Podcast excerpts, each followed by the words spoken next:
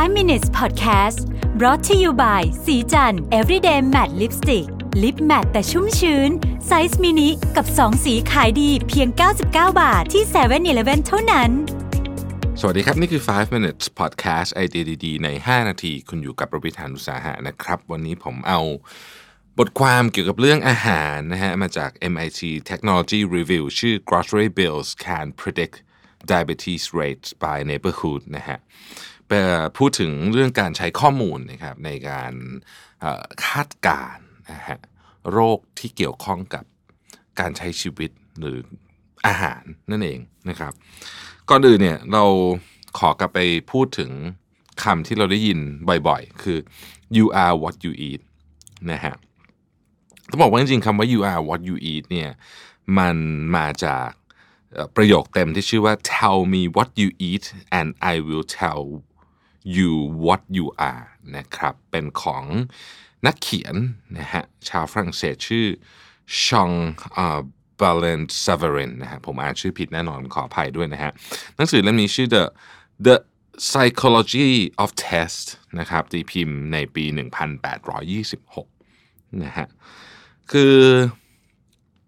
ไอ้คำว่า you are what you eat เนี่ยเรารู้ดีอยู่แล้วว่ามันเป็นแบบนั้นจริงๆแต่ว่าประเด็นที่น่าสนใจตอนนี้ก็คือว่าเรื่องของโรคอ้วนนะครับเรื่องของอ่าเบาหวานนะฮะเพิ่มขึ้นโดยเฉพาะในโลกตะวันตกเนี่ยอย่างน่าตกใจมากนะฮะในสหรัฐอเมริกาเนี่ยนะครับมีคนที่เป็นโรคอ้วนเนี่ยเกินหนึ่งในสามนะฮะของผู้ใหญ่นะครับแล้วก็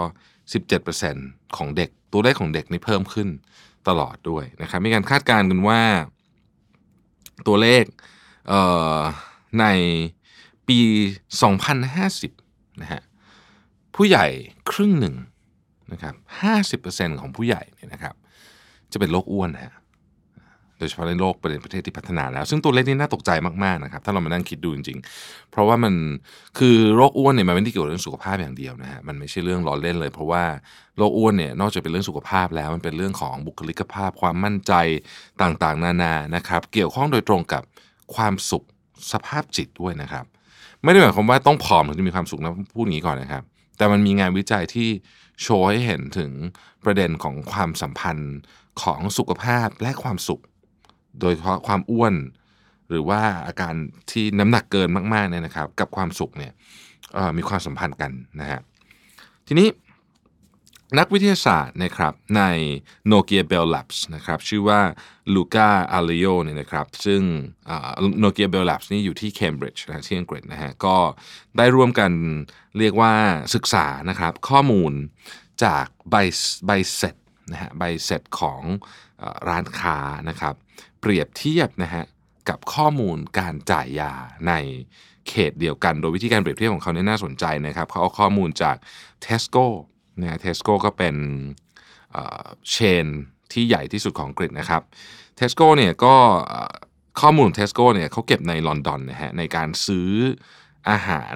ประเภทเอ่อขอขออภัยครับในการซื้อสินค้าประเภทอาหารเนี่ยนะครับตลอดปีสองพันสิบห้านะครับแล้วก็มาเปรียบเทียบกับการจ่ายยานะฮะในปีสองพันสิบหกซึ่งข้อมูลอันนี้ก็เป็นข้อมูลที่เขาจับมาคู่กันลองเปรียบเทียบดูว่าเอ่อมันมันมีความเชื่อมโยงอะไรกันบ้างนะครับสิ่งที่เขาค้นพบเอาเอาเอาตัวเลขกลมๆก่อนนะฮะ Tesco นี่มีร้านอยู่สี่ร้อยสิบเอ็ดล้านในลอนดอนนะครับมีลูกค้า หนึ่งจุดหกล้านคนที่มีบัตรloyalty card นะฮะพอมีบัตร loyalty card ก็จะก็จะ trace ได้นะครับแล้วก็ซื้ออาหารไปทั้งสิ้นเนี่ยนะครับ หนึ่งพันหกร้อย ล้านชิ้นนะฮะในปีสองพันสิบห้านะครับในแต่ละข้อมูลเนี่ยมันลงละเอียดไปด้วยนะครับว่าอาหารที่ซื้อไปเนี่ยคืออะไรนะครับน้ำหนักเท่าไหร่นะฮะอายุของอาหารที่ซื้อนะครับแล้วก็เขตของลูกค้าที่ซื้อไปอย่างที่เรียนไปแล้วนะครับแล้วก็ในอาหารแต่ละชิ้นที่ซื้อไปเนี่ยเขาเก็บข้อมูลละเอียดลงไปว่าหนึ่งมันมีแคลอรี่เท่าไหร่มีแฟตเท่าไหร่นะฮะมีไขมันอิ่มตัวเท่าไหร่มีคาร์โบไฮเดรตเท่าไหร่โซเดียมเท่าไหร่อะไรประเภทนี้เป็นต้นเนี่ยนะครับแล้วก็ลองเจาะลงไปดูนะฮะย่อยไปในระดับเอ่อสิบโค้ดนะฮะก็เป็นเก้าร้อยสามสิบเจ็ดเขตในกรุงลอนดอนนะครับอันนั้นเป็นขาของอาหารทีนี้ขาของตัว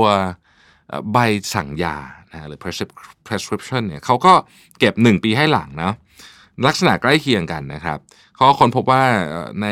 ปีสองพันสิบหกเนี่ยนะครับหนึ่งปีให้หลังจากที่เก็บข้อมูลเรื่องอาหารเนี่ยมีใบสั่งยาถูกจ่ายไปทั้งหมดหนึ่งพันหนึ่งร้อยล้านใบสั่งนะครับทีนี้พอเขาดูใบสั่งยาแน่นอนว่ามันก็ไม่ได้เกี่ยวกับเรื่องอาหารทั้งหมดนะฮะเขาก็ไปโฟกัสเฉพาะสิ่งที่เรียกว่า metabolic syndrome นะครับซึ่งก็จะเป็นตระกูลเกี่ยวกับพวกอ่าไขมันสูงอ่าไม่ขอโทษขอโทษครับความดันสูงคอเลสเตอรอลสูงระดับน้ำตาลในเลือดสูงนะครับเบาหวานอะไรพวกนี้เป็นต้นเนี่ยนะครับแล้วก็เอาข้อมูลมาเปรียบเทียบกันนะฮะ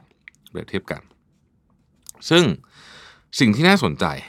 นะฮะสิ่งที่น่าสนใจคือเขาบอกว่าเอ่อเขาดูเขตนะฮะเขตที่มีไม่ไม่ว่าจะมีรายได้สูงหรือการศึกษาสูงอย่างใดอย่างหนึ่งเนี่ยนะครับผู้คนเนี่ยจะจะกินอาหารที่มีไฟเบอร์เยอะกว่าและมีความหลากหลายของของสารอาหารเยอะกว่าในขณะที่เขตที่มีรายได้ต่ำกว่านะครับคนจะกินอาหารที่มีแคลอรี่เยอะกว่านะครับแล้วก็มีความหลากหลายของสารอาหารเอ่อเยอะกว่าและอย่างที่เราพอจะคาดการณ์กันออกก็คือเขตที่กินอาหารที่แคลอรี่เยอะกว่าความหลากหลายของสารอาหารน้อยกว่านะครับก็จะมีโรคที่เกี่ยวข้องกับ metabolic syndrome ตั้งแต่ความดันนะฮะน้ำตาลเบาหวานพวกนี้เนี่ยเอ่อเยอะกว่านะครับเปรียบเทียบกับเขตที่กินไฟเบอร์เยอะแล้วก็อาหารที่หลากหลายมากกว่านะฮะดังนั้นเนี่ยเขาจึงบอกว่าข้อมูลประเภทนี้นะฮะที่มาจากร้านอย่าง Tesco เนี่ยสามารถที่จะเอาไปออกแบบนะครับเรียกว่าออกแบบนโยบายเชิงมหาภาคของภาครัฐเพื่อจะเข้าไปแก้ปัญหาเรื่องเรื่องนี้อย่างเป็นระบบมากขึ้นอย่างในกรณีของของกรุงลอนดอนเนี่ยเขาบอกว่ามันก็เห็นชัดแล้วว่าวิธีการหนึ่งต้อง educate คนอันนี้สำคัญสอง educate ไม่พอนะครับต้องเอ่อต้องเปลี่ยนเขาเรียกว่า availability of food เนี่ยคือคืออาหารที่คือของพวกนี้มันเป็นนโยบายรัฐบาลสามารถสนับสนุนให้อะไรแพงอะไรถูกลงได้เพราะฉะนั้นถ้าเกิดว่ามันเกี่ยวข้องกับเรื่องรายได้แล้วแล้วก็การสนับสนุนเชิงภาพใหญ่จากรัฐบาลเนี่ยมันจะช่วยเปลี่ยนให้คนในเมืองอย่างเงี้ยมีสุขภาพดีมากขึ้นนี่คือการเอา data จำนวนมากมาใช้ที่มีประโยชน์นะครับผมก็รู้สึกว่าน่าสนใจนะคือบางทีเรื่องนี้เนี่ยมันเป็นเรื่องใหญ่ไปถึงขนาดว่าภาครัฐต้องเข้ามาช่วยจัดการแล้วเพราะภาครัฐเนี่ยเป็นคนที่สามารถที่จะเรียกว่าสร้างแรงจูงใจนะครับให้คนใช้หรือไม่ใช้อะไรได้นะฮะด้วยนโยบายเกี่ยวกับเรื่องราคาเรื่องภาษีเรื่องการsubsidy ต่างๆพวกนี้นะครับก็หวังว่าเอ่อเคสนี้จากลอนดอนนะฮะจะอาจจะมีประโยชน์ในการนำมาปรับใช้ที่บ้านเราบ้างนะฮะขอบคุณที่ติดตามไฟว์ minutes ครับสวัสดีครับไฟว์ minutes podcast presented by สีจันทร์ everyday matte lipstick lip matte size mini